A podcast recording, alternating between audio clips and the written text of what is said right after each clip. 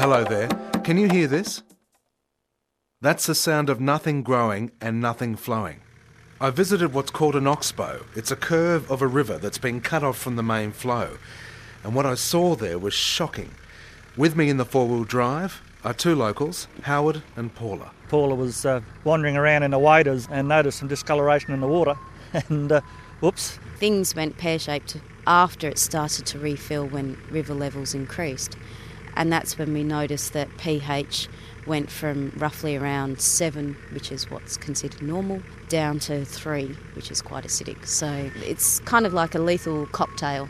You have very high salinities, you have heavy metals and concentrations that are, are lethal for fauna and flora. So, yeah, don't put your fingers in it. If you do happen to get water on you, you need to wash it off fairly promptly.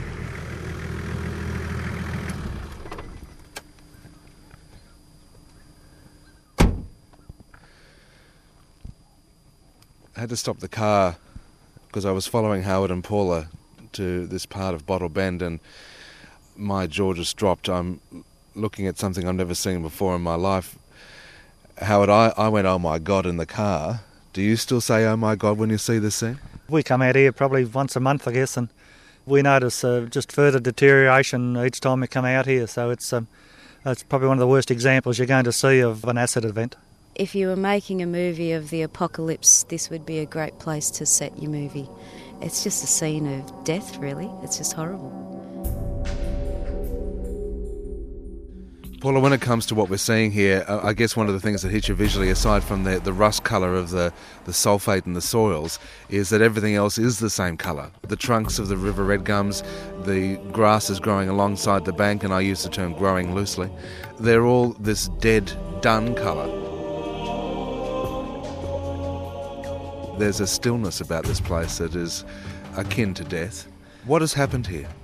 no one's really 100% sure what is going on.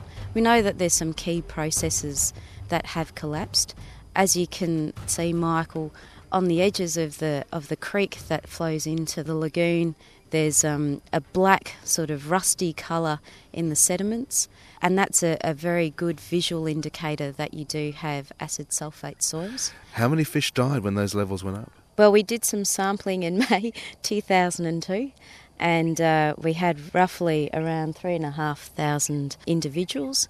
Part of our monitoring was to repeat the exercise in October of 02, um, so a few months later, came back with 48 individuals. So uh, you've gone from three and a half thousand to around 48. There wouldn't be a living creature left in that water, uh, and the birds uh, you used to see quite a lot of teal uh, in you know numbers of teal sitting on the water, but uh, the sulphuric acids starting to chew into their feet, I guess.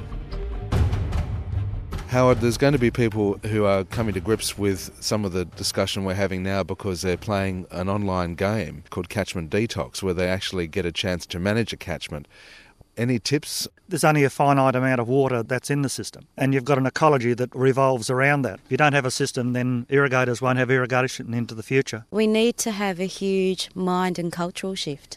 We've treated Australia and its rivers as European systems, and it's time that we've got to stop doing that. We've got to understand that they're very, very different, they're very variable, and now, with the impacts of climate change, it's going to become even more precious. I'm dumbfounded quite often at the thought process that goes through uh, the Australian psyche that says we can continue to rape our systems. There always used to be pelicans here as well when you'd come around and they'd be roosting on some of the snags that emerge out of the water. But now it's just got this really eerie sense about it because it's quite devoid of bird life. I guess it's down to the government now. They've got a mandate go out, buy the water. Water is readily available, or the licences are at the moment. They're pussyfooting around the edges. They're not paying the real price of water that ought to be paid. The market's there, just go and buy it. You've heard the story. Now play the game. Here's Tim Stubbs. When you're playing, there's a great temptation to put in as much irrigation as you can and use all that water. But don't forget to leave some for the environment. If you don't leave enough for the environment, you'll find your environmental health score goes way down. So keep an eye on your environmental indicators. Your land, your water, your choice. Catchmentdetox.net.au